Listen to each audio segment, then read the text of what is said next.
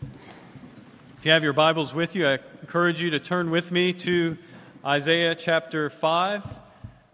As I've had opportunity on Sunday evenings to, to preach to you all, I've, I've been preaching through the beginning of Isaiah. I've called it Isaiah's Overture because as a, a, a symphony begins, its, its, or prepares to play its, its piece, there is this this, this introduction called an overture, and often that overture serves as a means for the, the king to have time to make his way to his seat. And, and of course, in Isaiah chapter 6, Isaiah famously enters the temple and sees the king high and lifted up. And so, what we have in the first five chapters is an overture as the king prepares to take his seat. And, and here this night, we, we find ourselves in the last movement, if you will, of that overture and Isaiah's song, a song to the vineyard that he sings in chapter 5. And we'll just see the first five verses this evening, and then we'll, as I have another opportunity, see the rest of the chapter in time. God's word to us from Isaiah, chapter 1, or chapter 5, verses 1 through 7. It reads, Let me sing for my beloved my love song concerning his vineyard. My beloved had a vineyard on a very fertile hill. He dug it, and he cleared it of stones and planted it with choice vines. He built a watchtower in the midst of it, and hewed out a wine vat in it. And he looked for it to yield grapes, but it yielded wild grapes. And now, O inhabitants of Jerusalem and men of Judah, judge between me and my vineyard. What more was there to do for my vineyard that I have not done in it? When I looked for it to yield grapes, why did it yield wild grapes? And now I tell you, I will tell you what I will do to my vineyard. I will remove its hedge, and it shall be devoured. I will break down its wall, and it shall be trampled down. I will make it waste and it shall not be pruned or hoed, and, and briars and thorns shall grow up. I also will command the clouds that they rain no rain upon it. For the vineyard of the Lord of hosts is the house of Israel, and the men of Judah are his pleasant planting.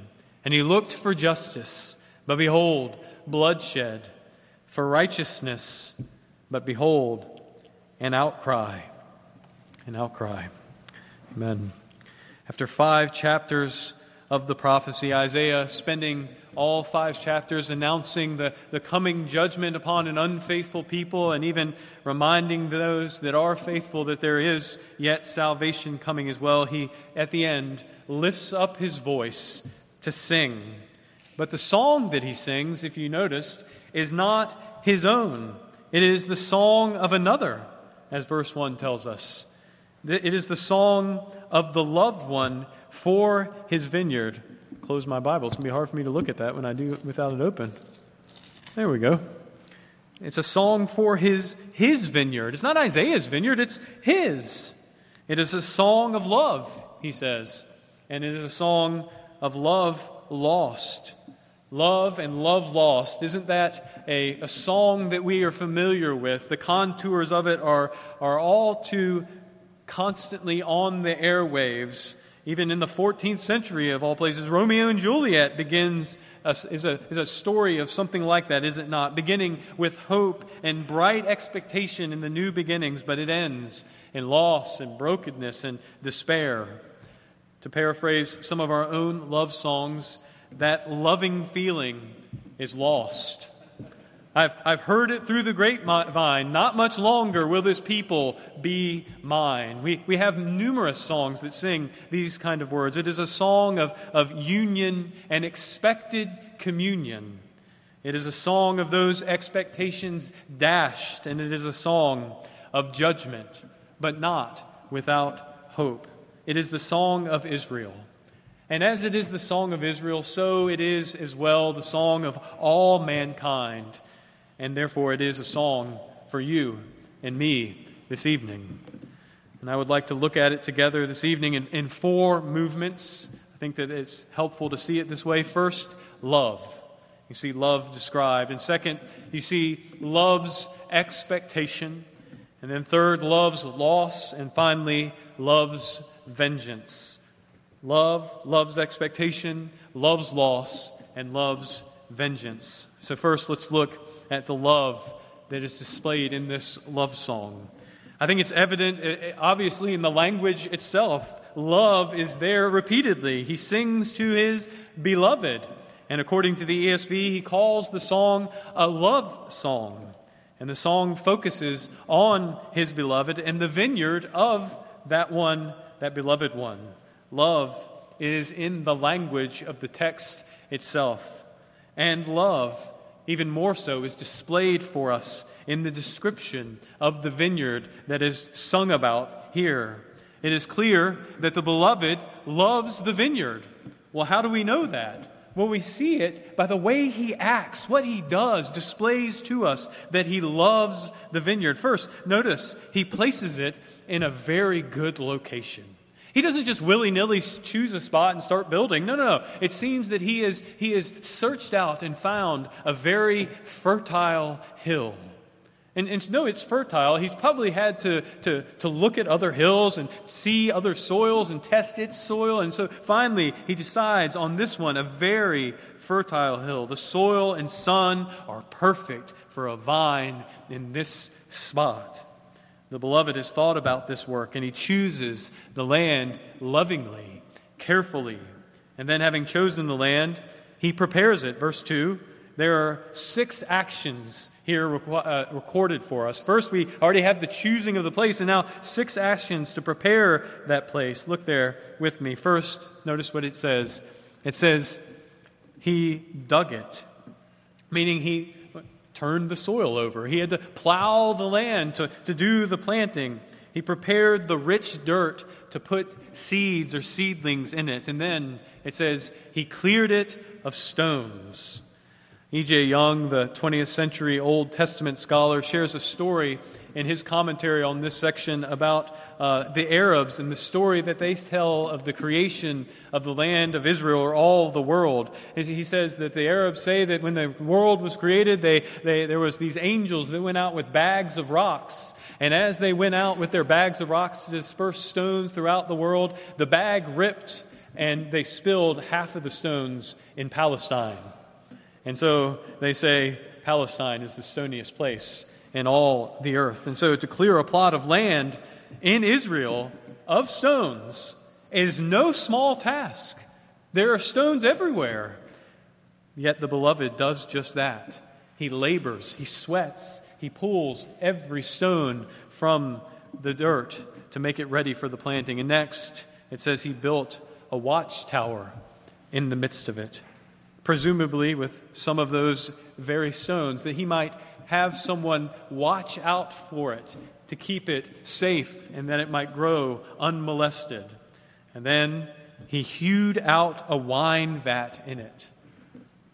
He's cleared it of stones, he's tilled it, he's built a tower None of these are easy fit, fit feats at all. And then lastly, he hews a wine vat. And the idea here is that there is bare bedrock somewhere that he chisels out so that there's a bowl for it to catch the grape juice as it pours out when the grapes are trampled and then is captured so that it can later be made into wine. This is backbreaking, hard work. He dug, he cleared, he built, he hewed takes a lot of time to do all of that. It is a labor of love. You see his actions displayed by all of these works that he's done and the time that he spent and the sweat that he's spent over this land. All of it that he might expectantly wait for a harvest, or in the language of the text, and he looked, maybe from his watchtower, that it might yield good grapes that it might yield grapes. The beloved shows his love in his actions in and for the vineyard. It is a picture, is it not, of the love of the Lord of hosts for his people. He chooses a land for them. He clears it out and gives to them all that they need in it for life and godliness. He provides for them His law, His word, the priesthood, and all the sacrifices and the ordinances for those sacrifices, and a temple for them to do the work of the priesthood that the people might draw near and commune with God there. And then He further adds, in addition to all these things, judges, kings, prophets, and a land that is said to flow with milk and honey, all that they might yield the harvest of a nation devoted to God. Good grapes, the fruit of lips giving thanks to his name, worshiping him in spirit and in truth, a people for his own possession. That brings us to our second point. You see, love, and now love's expectation. Such labor, such, such hard work expects a return. Love expects a response. Of course it does. This is something which we, you and I, who are made in the image of God, know all about, don't we? We know what it is to display love, to pour it out, to open our hearts to someone else, and doing so, expect to be noticed. We expect response. We expect some measure of affection that is poured out back to us, shown to us. We expect, in the language of the song, good grapes. It is the same with the beloved here. He expects a harvest. We read about it twice in verses 2 and 4. His, expect- his expectation, it comes to us in the third person. It says, He looked, and then it comes even more emphatically in the first person, I looked. The expression describes a hopeful, a patient, and expectant waiting. And isn't that a perfect description of God seated in his high place in heaven? and waiting on humanity, toward Israel and all humanity, patient, expecting, waiting. Having labored and done the work, he, he waits. He does not immediately cut down fruitless trees. You know the parable of Jesus? There's the, the tree that's not bearing fruit, and, and the, the man says, Let me go and let me dig around it and put fertilizer around it, and then wait and see if that will help. And he says, Okay, do it. He's a God that gives to the sinner multiple chances to repent. Remember Jesus' answer to Peter when he says, How many times shall I forgive a brother who sins against me? And he graciously says, Not seven times, but 70 times seven. He is patient. He's long suffering, Peter writes towards you, not wishing that any should perish, but that all should reach repentance. It is not a pleasure that the wicked perish. God longs, He waits for a harvest. And the repentance he seeks is first and foremost the turn of the creature towards his Creator. It's the turn of the sinner towards his Redeemer. He seeks men and women to worship him in spirit and truth. He seeks a people to be his people so that he may be their God. There's a reason that the song describes the love as shared between a man and his vineyard. It's a little odd if you think about it a man in his vineyard. All of our love songs are typically about a man and a woman. I suppose there are some about a man in his car or his boat. But here, a man, a man and his vineyard. And I think that's to point out to us, to hint toward us, to us, the nature of the relationship. We are his workmanship, the produce of his labors. We are because he made us. And we are His for that very reason as well. The end which He rightly expects of such labor is the fruit of communion with Him. And He pours out His love upon us that we might know Him. You can feel that kind of expectation that God has for His people when you hear Christ lament over Jerusalem in the Gospels, saying, How often I have longed to gather your children together as a hen gathers her chicks under her wings, longing.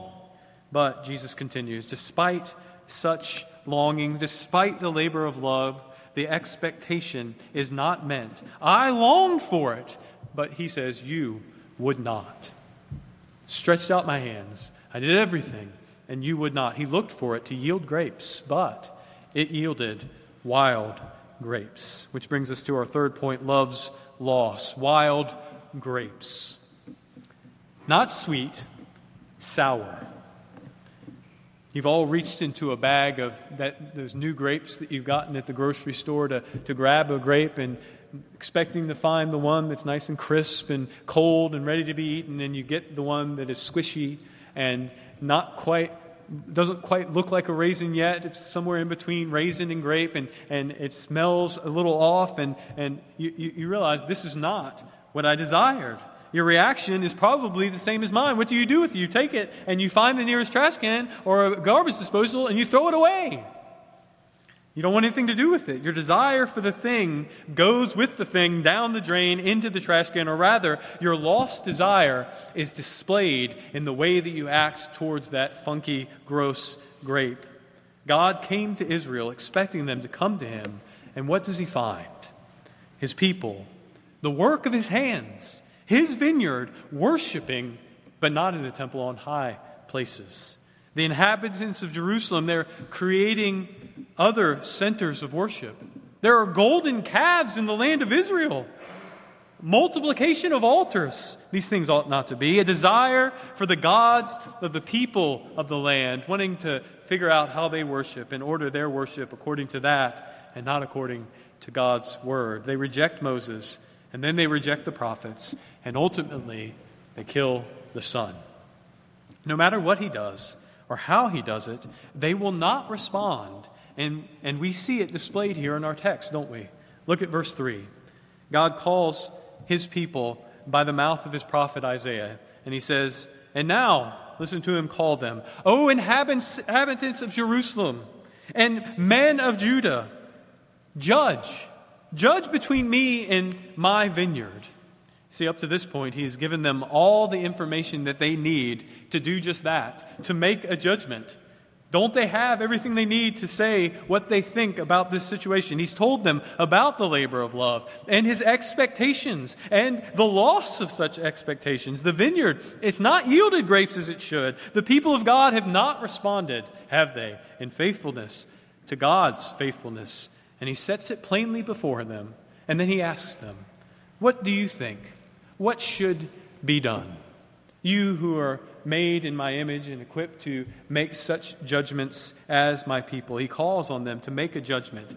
He expects a sober word. And what do we find? You can look there in your text. Nothing. They don't say anything. A sour silence where he expects fruitful speech. They whom he has equipped for judgment don't judge. Why? Well, because they realize the judgment is theirs. It falls on their head. They are the vineyard with the wild grapes. They, they refuse, though, to acknowledge it. When pressed to see it, they won't.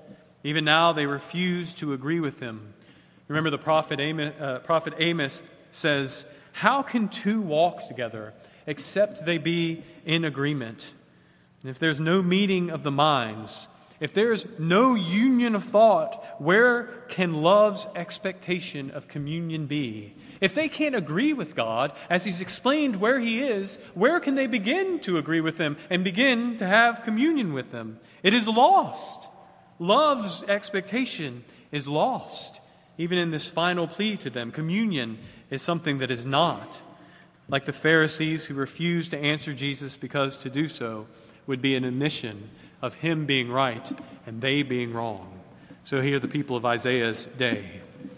And I think, if we're honest with ourselves, we're not very different, are we? When we are confronted with the things that we've done wrong, I don't think any of us are really swift to confess our sins and to acknowledge that we are the ones that are, have done wrong. We're not willing to give in. Just think of the way that you sit under the ministry of God's word in this place. How often have you been confronted with your sin seated in these seats and immediately said, Oh, yes, that's right? Or have you instead gone out and wrestled for a week, two weeks, three weeks? Maybe some of you are still wrestling, not responding to His word. Year after year, in repentance and faith and love, He's calling it forth, but yet the heart is cold and, and, and not responding to His warmth. All of love's labor can bring nothing but hardness of heart, cold and sour silence. Do you, do you, I hope none of you do, but maybe there's some of you who sit or stand when we sing and you don't sing. You don't join your voices to the communion of the saints, lifting their voice to heaven and singing the praises of God. And the Lord would call you through the ministry of Isaiah and say, Repent. Turn to him. He's turned towards you with love and compassion and grace. He's given you all that you need to turn and be filled with the Spirit and open your mouth and sing and join him in the confession of his righteousness and your fall so that you might be restored. What else can love do? Verse 4 What more was there to do for my vineyard that I have not done in it?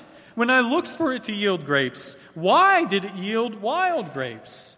And then verse 5 Okay, now I'll tell you what I will do. I will do this to my vineyard, which brings us to our final point love's vengeance. And I use the word vengeance not in its vituperative sense, that is, not as something bitter or harsh, but as something retributive. That is, the reclaiming of the right. Love acts to set right what is wrong, seeks to put in order what has been disordered, seeks to straighten what has been made crooked. Love acts to do that, and that, I think, is precisely what is set before us in his vengeful actions in verse 5 and 6. Love again reveals itself, notice. As love revealed himself in actions building the vineyard, now he reveals himself in actions that judge and destroy a vineyard run wild. My wife, she tells a story, or her family tells a story of, of her mother uh, when she was a young 20 something. Uh, she got involved with the wrong crowd and ended up getting in a relationship with a boyfriend and then was living with him somewhere outside of the family home. And the, the family tells a story of Jamie's grandfather going over to the house one morning and opening that door and walking into wherever she was sitting down and taking her and forcefully taking her out of the house and bringing her back home, saying, As for me and my household, we will serve the Lord. And he literally, according to the story again, put her on his shoulders and did it and took her home. Love. Love will act to set things right. Love will have its vengeance. And the beloved tells us what he will do. You can imagine her grandfather sitting in his armchair at home and deciding, I know what I'm going to do, and getting up and doing it. Here, the beloved does something similar. In fact, the Hebrew seems to indicate that in some way he wants to define himself by the actions. I will make myself known. It's the, ang- it's the language of revelation. He wants to reveal himself to his people in this way as one who does these things. I, the beloved, will make myself known as one who, verse 5, removes the hedge and breaks down its vineyard, down the vineyard's wall.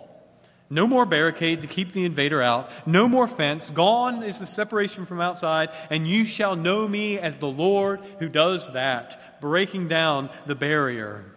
Animals therefore will, will wander in, won't they? Into that broken barrier to devour, it says, and trample what was otherwise a well kept vineyard.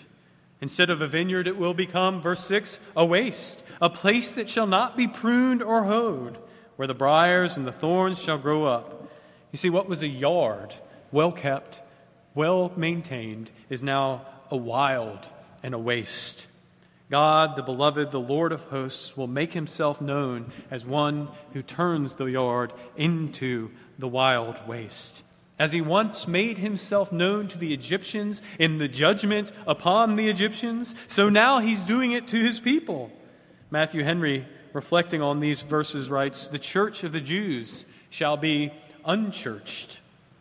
They shall know the Lord as one who judges them and saves another people in the process. As the Egyptians knew the Lord as one who saved the Israelites out of their midst, so Israel now will be as Egypt, and another people, a strange people, will be brought out. And he, he who commands the rain will direct it, the rain. The rain that was always theirs, that was promised, the, the, the former and the latter rains, not towards them, but towards someone other than Israel. The end of verse 6 I will command the clouds that they rain no rain upon it. And he tells us why. Listen to it. It's the language of love in verse 7. Because, he says, the vineyard of the Lord of hosts is the house of his Israel, and the men of Judah are his pleasant planting. His. He does it because of that. They are his. And he looked for judgment, but behold, bloodshed, and for righteousness, but behold, an outcry. there's a play on words in the Hebrew that you can't quite capture in the English here. The, the word for bloodshed sounds like the word for judgment, and the word for outcry sounds like the word for righteousness.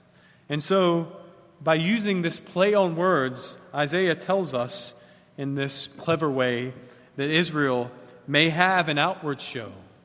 Her works may sound like the things that God is looking for. They're, they worship with their mouths, but their, their heart, their inward being is far from Him. The vineyard, it looks like it should be good, like that fig tree that Jesus encounters expecting fruit, and there's nothing there. So it is cursed. The vineyard that was prepared, which He labored over to bear the fruit of communion, has fallen short of that call to communion. They have forsaken the God whose throne is founded on righteousness and judgment or justice, as the ESV has it there. And so, their walls are broken down.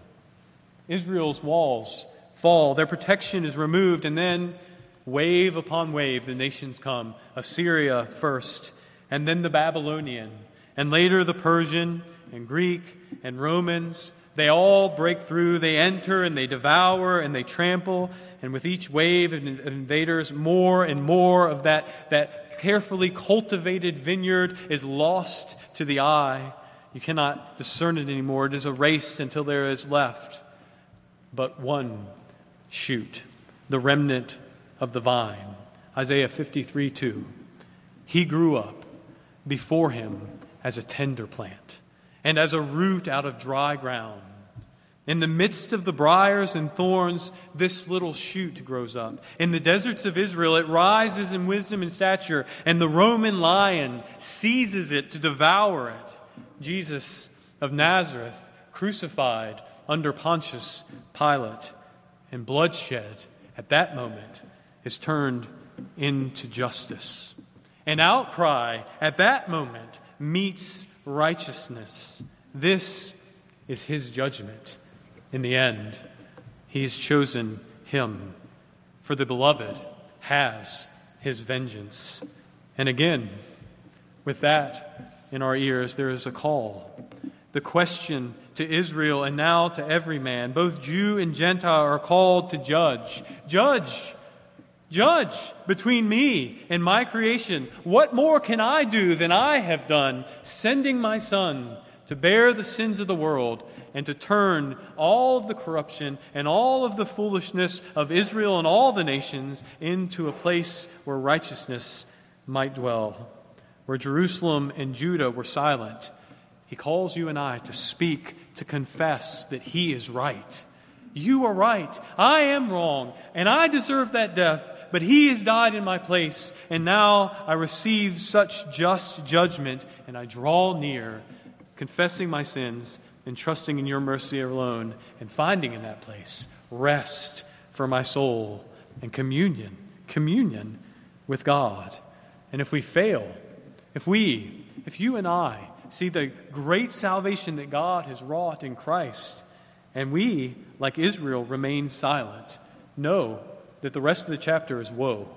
Woe, woe, woe, woe, woe. Six of them coming to us but there is yet the opportunity to lift up our voice and join in with Him. The breach in the wall, you see, it is for you.